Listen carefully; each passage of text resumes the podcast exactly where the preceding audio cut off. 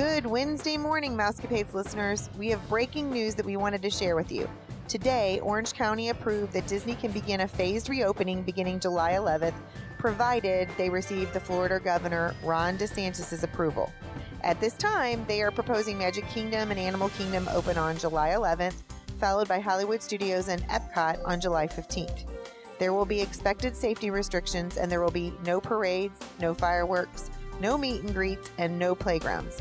We will post more information on our Facebook page, The Mousecapades Podcast, and on our Twitter account, MousecapadesPod, as it becomes available. And of course, we will be delving deeper into Disney's upcoming reopening on next Wednesday's show.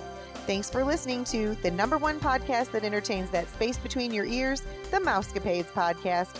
Have a magical day, my friends.